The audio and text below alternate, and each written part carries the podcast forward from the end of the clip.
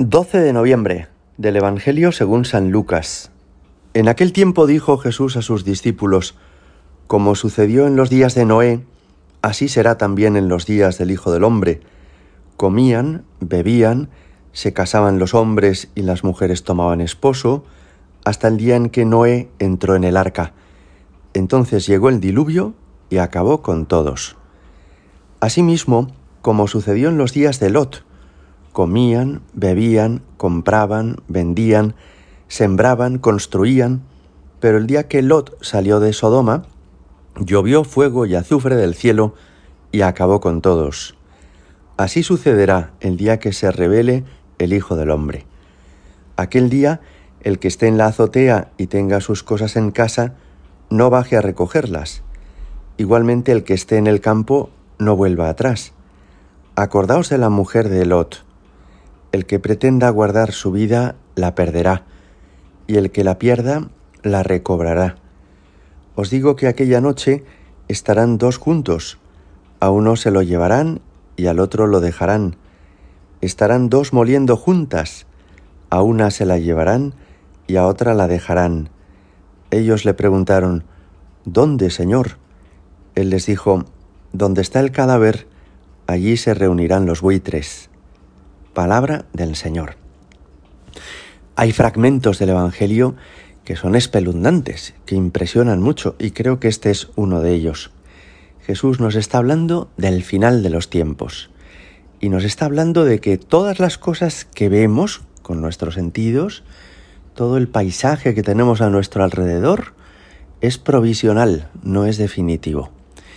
Que este mundo, tal como lo conocemos, se va a terminar porque es una creación de Dios y porque Dios vendrá al final de la historia para instituir definitivamente su reino.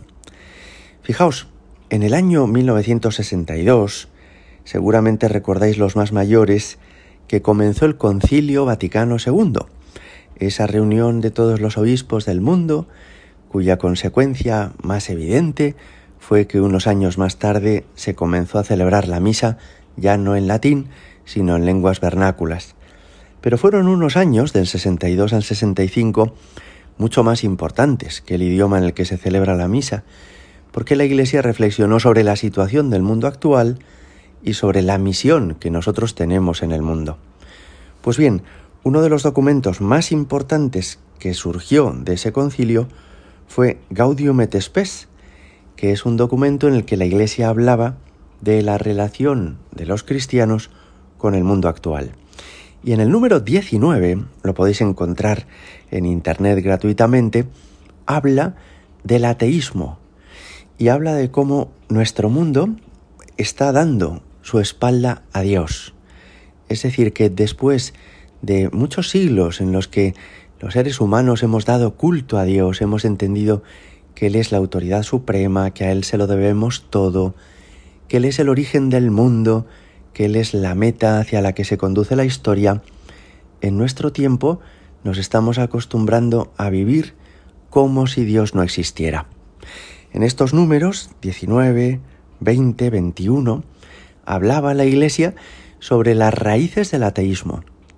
Y decía, bueno, hay un ateísmo sistemático, que es el ateísmo teórico, se refería en aquel momento a los marxistas, de quienes son materialistas y dudan que exista nada más que lo que podemos tocar, pesar y medir, y que por tanto pues descartan la existencia de Dios, del cielo, de los ángeles, de la vida sobrenatural, de la gracia. Pero decía el concilio que hay también un ateísmo práctico, y son las personas que no niegan que Dios exista, no niegan la conveniencia de que la Iglesia Católica predique el Evangelio, pero de hecho, en la práctica, en el día a día, viven como si Dios no existiera. Y fijaos, ese ateísmo práctico es quizá el que ha cundido más en las naciones occidentales y en particular en Europa y en Norteamérica. Ese ateísmo práctico que consiste en que en la práctica pensamos que lo verdaderamente importante en nuestra vida son las cosas materiales. Es comer, es vestirnos, es poder descansar algún día de la semana, es pasarlo bien con los amigos, es disfrutar de alguna lectura o viendo alguna película, es entretenernos viendo los resultados deportivos, es la marcha de la economía, son las noticias de la política. En el fondo, es poner nuestra atención exclusivamente en las realidades materiales, que son apenas la mitad de todo lo que existe. Y este ateísmo práctico ha cundido incluso en familias tradicionalmente católicas, que seguimos bendiciendo la mesa antes de comer, que seguimos asistiendo a misa cada domingo, incluso rezando antes de irnos a dormir, pero que después durante el día, durante la semana, tenemos en la mente tantas preocupaciones y tantas ocupaciones que vivimos como si Dios no existiera.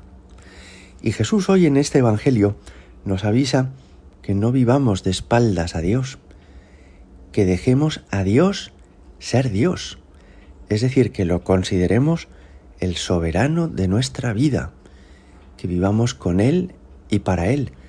Y pone dos ejemplos que son muy fuertes. Uno es el de Noé, que dice que la gente comía y bebía y se casaba, es decir, estaban pendientes solo de las cosas materiales, pero llegó un diluvio universal y todo eso se acabó. O nos habla de Lot, que la gente también comía, bebía, compraba, vendía, pero cuando Lot salió de Sodoma, esa ciudad fue destruida. Es decir, tanto el mundo en la época de Noé como el mundo en la época de Lot tenían una consistencia efímera. Y fijaos, están ocurriendo en los últimos años algunas cosas que deberían ayudarnos a abrir la mente y el corazón. Por ejemplo, hemos caído en la cuenta de cómo un pequeño virus, el COVID-19, ha sido capaz de poner en jaque todo el globo terráqueo.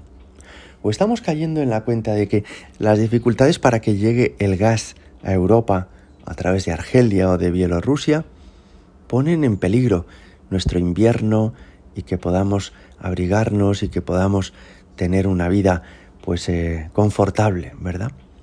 Es como que nuestro mundo, que se había hecho tan moderno, nuestro mundo que estaba tan seguro de sus seguridades, de su estabilidad económica, de su progreso tecnológico, de sus avances políticos, se da cuenta de que pende de un hilo. En el fondo, esta seguridad que nuestro mundo nos promete es mucho menos segura de lo que parece. Hoy es una ocasión para levantar nuestra mirada al cielo, caer en la cuenta de que solo Dios es Dios y que no he de vivir como si Él no existiera, sino dándole culto y adorándole, porque en el fondo Él es mi única seguridad. Gloria al Padre y al Hijo y al Espíritu Santo, como era en el principio, ahora y siempre y por los siglos de los siglos. Amén.